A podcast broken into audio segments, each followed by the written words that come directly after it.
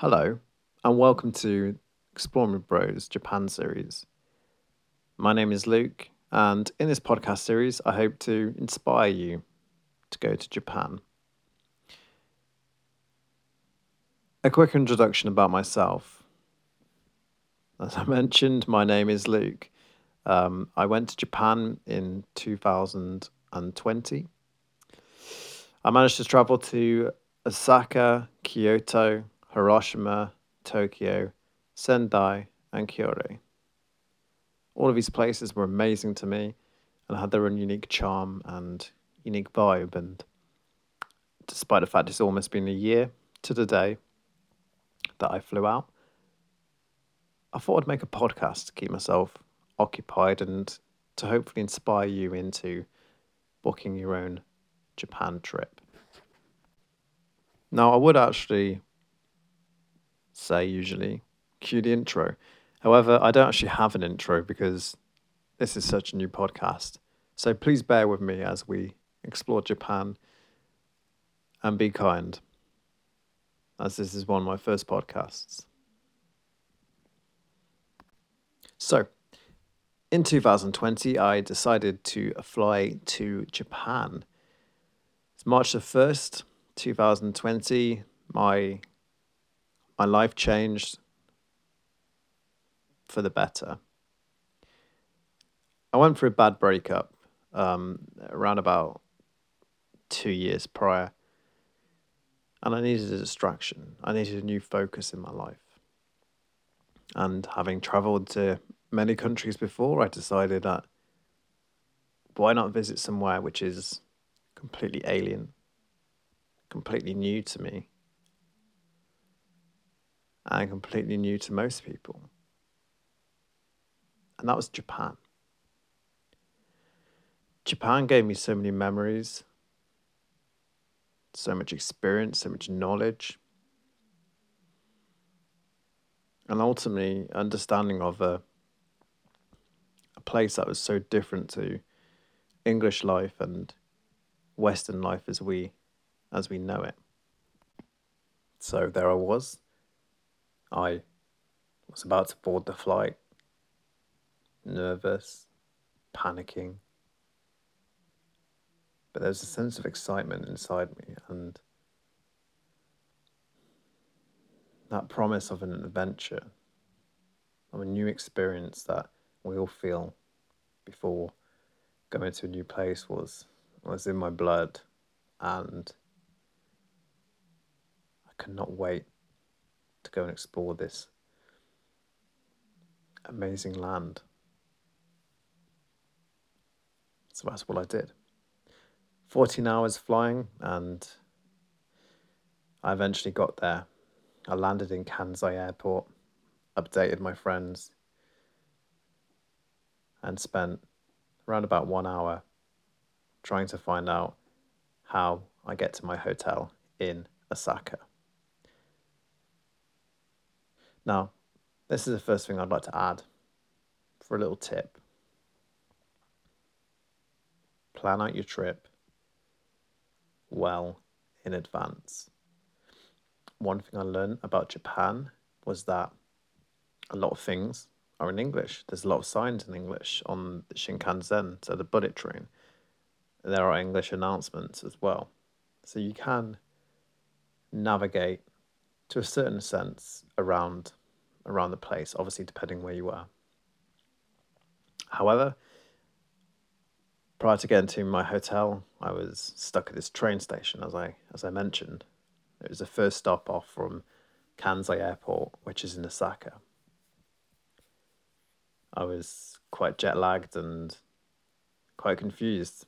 However, a train worker came came out of nowhere and asked if I was okay. Just like that, I knew this was going to be a great trip. The kindness, the warmth, the the amazing gratitude that Japanese people have towards everything was inspirational for me. The lady spent 40 minutes directing me to my hotel. She just stopped working just to help me. She showed me a map, she explained things to me, she pointed locations out and explained how I get there or how I'd get there. And there I did. Jumped back on that train and headed to Osaka.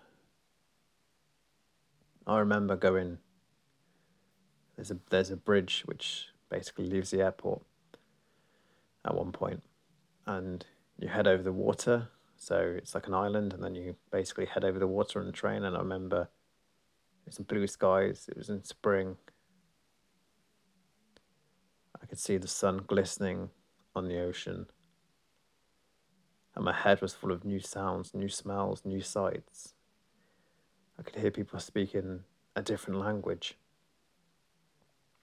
I could see funny shapes and characters for language which I now know is hiragana, katakana, and kanji. But I didn't understand practically any of it at the time. So there I was in Osaka. Finally, I had I had Wi-Fi. I had my Google Maps, which helped me, and I finally got to my hotel. That was around 4 p.m. All I did is I sat down, had a bath, then passed out and went to bed. Fortunately for me, I woke up the next day. Now, there are so many things you can do in Japan. That's the beauty of it. There's temples, shrines, you know, nature, bustling districts full of neon lights and street food and sounds and anything you can conjure up in your mind. There's such a range of things to to explore, to see, to smell, to feel. And I realized that my first night in, in Osaka. As I mentioned, I will be giving tips, tricks, and information for your for your Japan trip, but I would like to, as I mentioned, set up a quick introduction to to a few of my experiences within within Japan. So there I was in Osaka the next day. I visited a business temple. I didn't really understand what I was doing, but I remember walking around the grounds and seeing little terrapins or little turtles inside inside the small rivers they have through this temple. I remember the suspicion that the security guard probably probably had of me because I was probably acting quite strange, walking around, looking at things and kind of touching things. I probably looked a bit strange to some people, but to me, there was that childish excitement, that that drive to to just bring in everything I possibly could, everything, adventure, sense, travel. I wanted to absorb everything that I could possibly absorb within my experience. So later on that day, I went to try takoyaki. Now, I heard many things about takoyaki, and this will be your first tip about the food in Japan. In the evening, I went to Dotonbori. Now, Dotonbori, if you'd like to just close your eyes and imagine neon lights everywhere, things lighting up, things going dark, sights, sounds, bustling life, street food, the smells, the, the passion, the amazing vibes that you can just feel there. If you imagine something like Blade Runner, it's it's practically that. There was music playing in, in, in the background. I remember hearing some some kind of song singing about Dotonbori. And I could see the takoyaki being made, and takoyaki is basically it's a, it's a dough ball with a filling um, I think I believe it's like a cream cheese filling or something. I never actually really learned. However, it's got octopus inside it. And these octopus balls are basically, if you imagine a, a like a like a globe shape,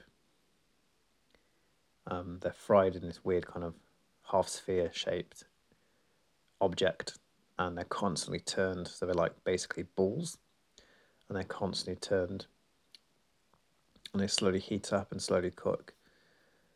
And to to get a some well to get some um, takoyaki, you had to you had to buy it with a ticket machine.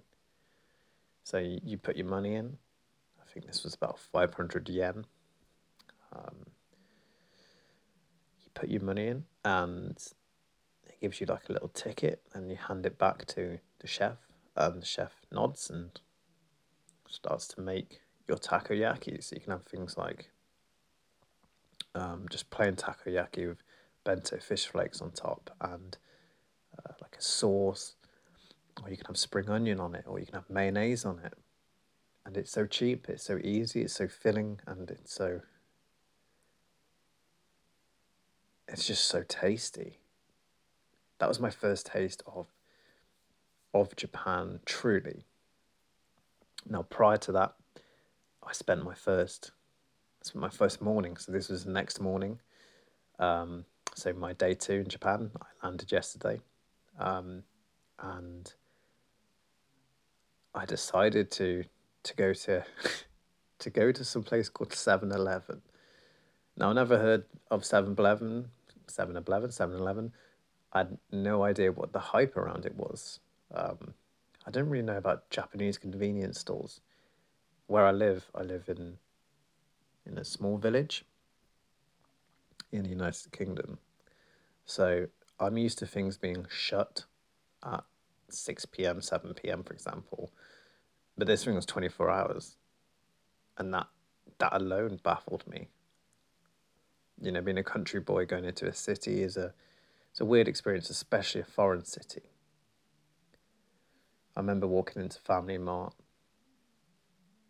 and just being amazed by the amount of food on offer. There was fresh sushi, bento boxes, so like full full meals, um, a massive range of energy drinks, which looks like they you know they they look like medical they look like medical jars, but full of full of energy drinks.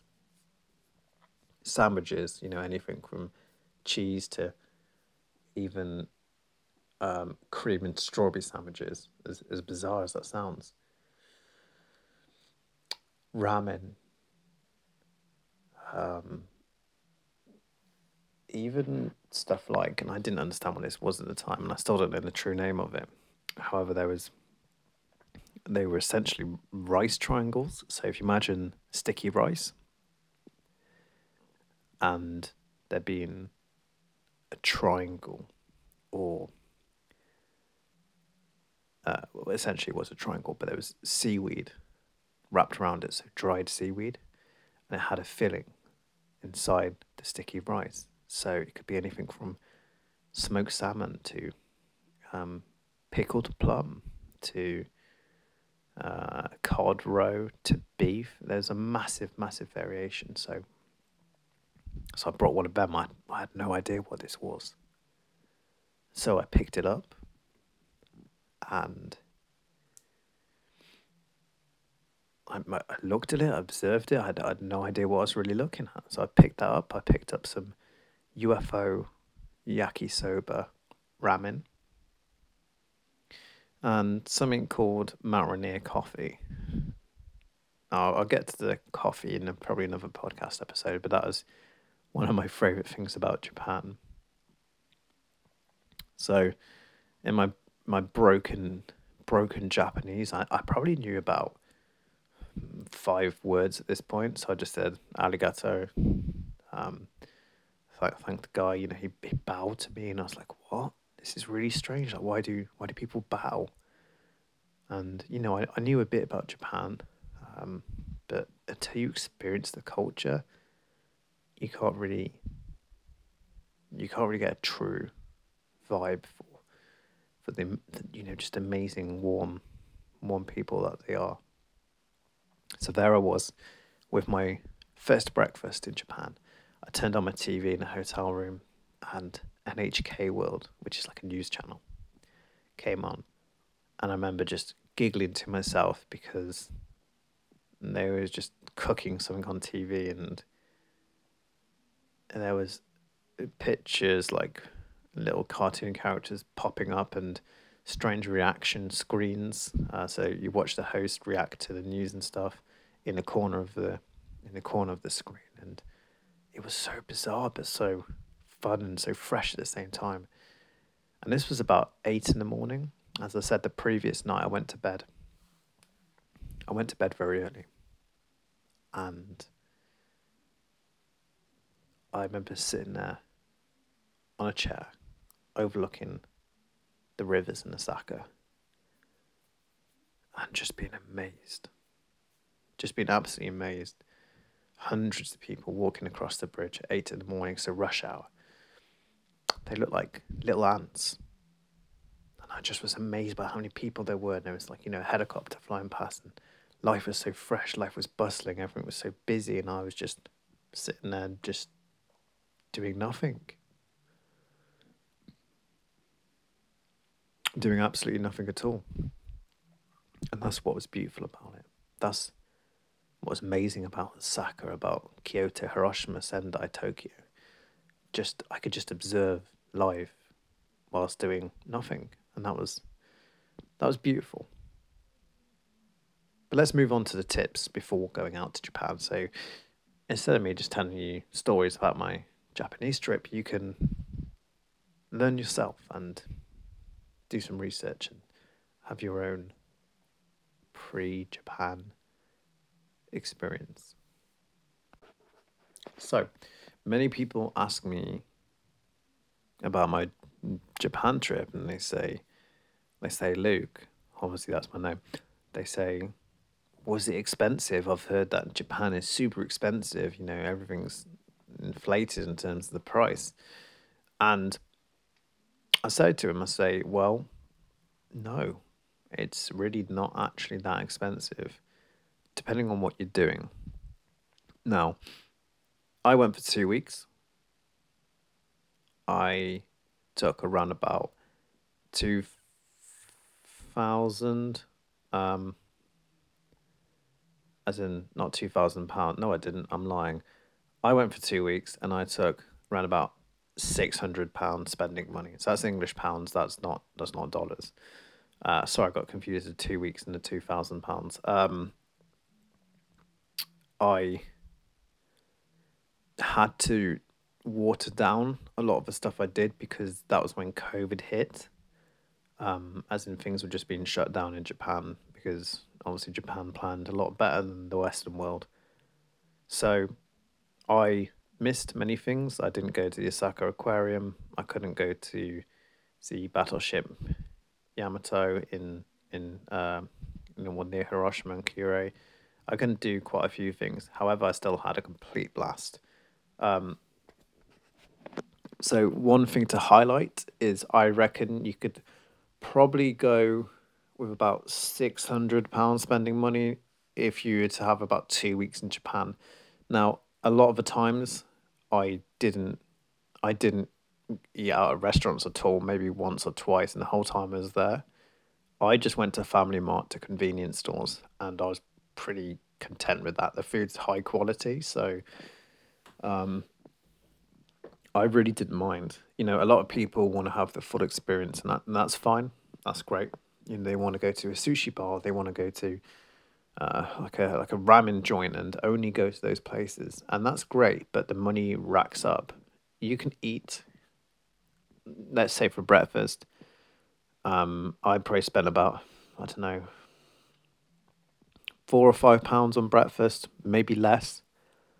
Um, as I mentioned, you can buy like those sushi triangles. Uh, sorry, rice triangles. I can't remember what they they're called. I'll have to I'll have to relearn that for the next podcast. But yeah, I brought that a coffee. Um, I brought ramen. So I brought a range of things, um, and I probably spent around about 500 yen, probably a bit more. Um, but either way, it was it was not it's not a huge amount of money each each breakfast. For lunch, around about the same thing. Um, I brought a family chicken from Family Mart. Now, a family chicken is probably the best thing on earth. It's like having a decent KFC, but it's just one piece. Um, in most convenience stores, Family Mart, Lawson, I think Lawson do it. I know 7 Eleven do it as well. Um, they have a hot section, so you can buy basically just a piece of greasy fried chicken. Um, so breaded chicken, like Southern fried chicken, for I don't know about. Mm, I think it's about maybe one pound, maybe two pounds, something like that. Stupidly cheap.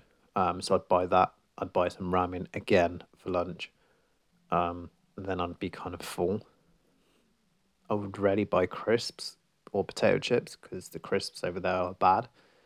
They're nothing like what we get in, in England. Um, but yeah, so I just brought them. And then for dinner, I had a bento box. So it was literally just like a meal that they can put in a microwave for you. And then I had, again, some, I don't know, sushi or like a, a sticky rice triangle. I really didn't, I ate a lot, but I didn't eat a huge amount at the same time. So, in terms of spending money, you could easily spend, sorry, you could easily live with £500 as spending money, £600, something like that. Accommodation, same thing. Don't waste your money in staying in accommodation every night. So, like a hotel, there's a place called Nine Hours, and Nine Hours is um, it is essentially like a spaceship pod. So there's they're pods that you sleep in, um, and you pay maybe about nine pounds. So I think that might be about maybe twelve dollars a night. Uh, you stay in a little pod. It's a room full of pods, so there's random people in there as well. You have like a little blind that you pull down. Um, you're given like free earplugs, free slippers, towels, etc., etc., etc really nice showers. The only catch is that you have to basically check out every day. I believe it was by 10 p.m. Sorry, 10, 10 p.m., 10, 10 a.m., which meant you would have to essentially go and do something because they'd be cleaning your room, they'd be cleaning your pods, they'd be, you know, you'd have to take all your stuff as well. So you'd basically, be, your pod would be being cleaned. And then after they've done, you can come back in um, but that got me doing things. It got me traveling around, and the only bad experiences I had with them, and I stayed in them quite a few times, um, was probably in Tokyo when we had some really inconsiderate guests who were just noisy. They were talking in the pods, and it's like, come on, man! Like I'm trying to sleep. Like go somewhere else.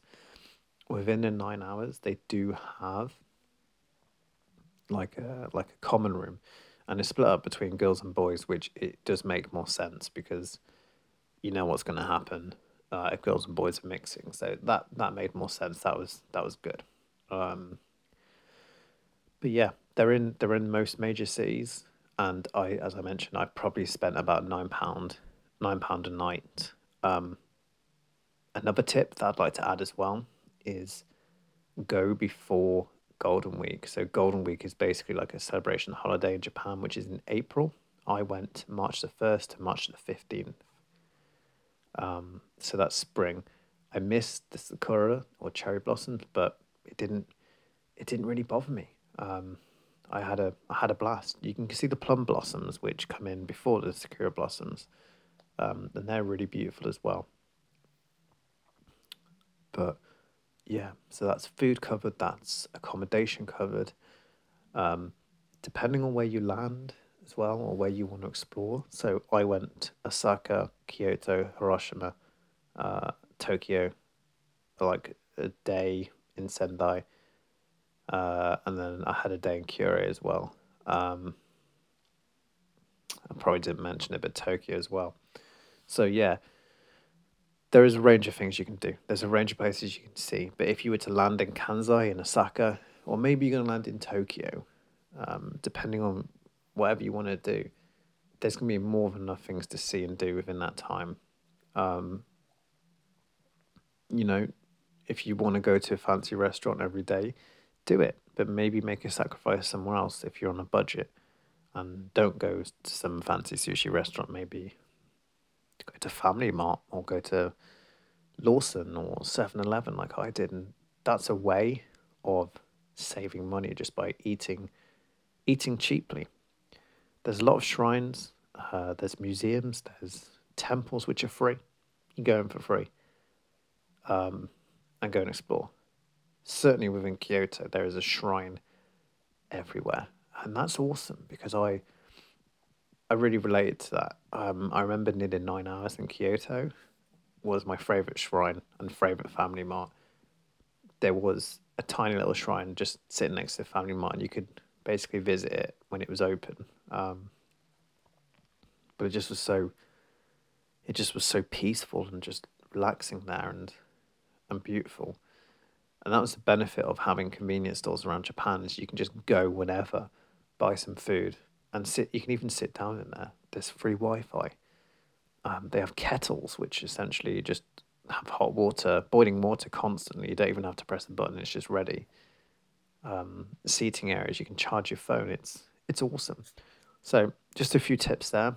Um, book hostels eat at convenience stores, and go to free places. You can do a lot of things for free in Japan. That's the that's the benefit. But yeah, that was just a quick introduction. Well, a long introduction. I apologize to my Japanese trip. Um, in the next podcast, we will be looking into each city and what it can offer you. Now, I'm going to go by my experience. Um, I'm not going to you know, lie to you and say, "Oh, I went to this place when I didn't," because that's not fair on you, and it just makes me look stupid. So I'll be honest. If I've been to the place, I will highlight it, and I will tell you about what I liked, what I didn't dis- sorry, what I didn't like. So yeah, that is the end of the Exploring with Bros podcast. I hope you enjoyed it. It's my first one. Um, I will be upgrading my equipment in the future, so it's a lot more high quality. But I'm just hoping this podcast can help help inspire you to go to Japan. I have lots of stories, lots of amazing experiences, and um, just lots of truly breathtaking, breathtaking memories that I'd like to share with with everyone who listens to this podcast. So, thank you if you listened for one minute, and thank you if you listened for the whole thing. It means it means the world to me. I'll see you guys in the next podcast. Take it easy. Dream big.